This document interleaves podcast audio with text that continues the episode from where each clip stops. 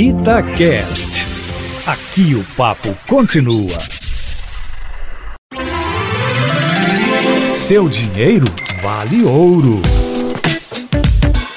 Matheus, tem uma pergunta aqui que vai servir para muita gente, hein? Como é que faz para o orçamento em família dar certo? Reza essa cartilha aí pra gente, Matheus. Bom dia para você. Bom dia, Júnior Moreira. Bom dia, meu amigo, minha amiga da Rádio Itatiaia. Tem muita família que vive em pé de guerra e o assunto é o quê? Dinheiro. Aí as pessoas saem dizendo: o dinheiro causou isso tudo.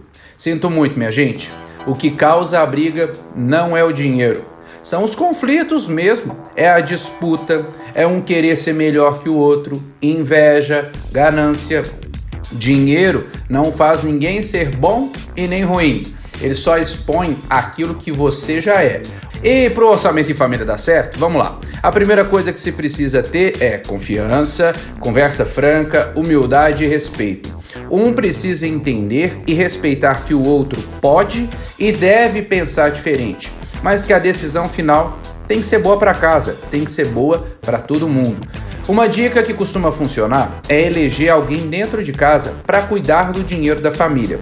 Vai ser essa pessoa que vai anotar as despesas, as receitas em uma planilha, em um aplicativo.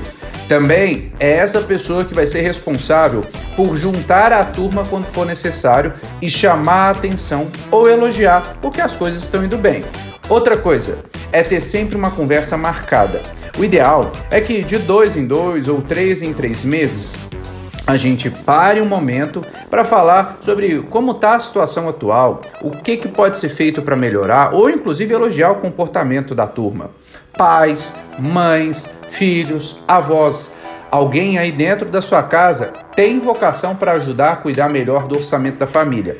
É preciso identificar quem é essa pessoa. E para te ajudar a pensar nisso tudo, no meu Instagram arroba Mateus Machado OF, Mateus com TH, e no meu YouTube, Mateus Machado, eu falo sobre como a gente pode fazer o dinheiro trabalhar para nós, nos servir e nos ajudar, e não nós nos tornarmos escravos do dinheiro.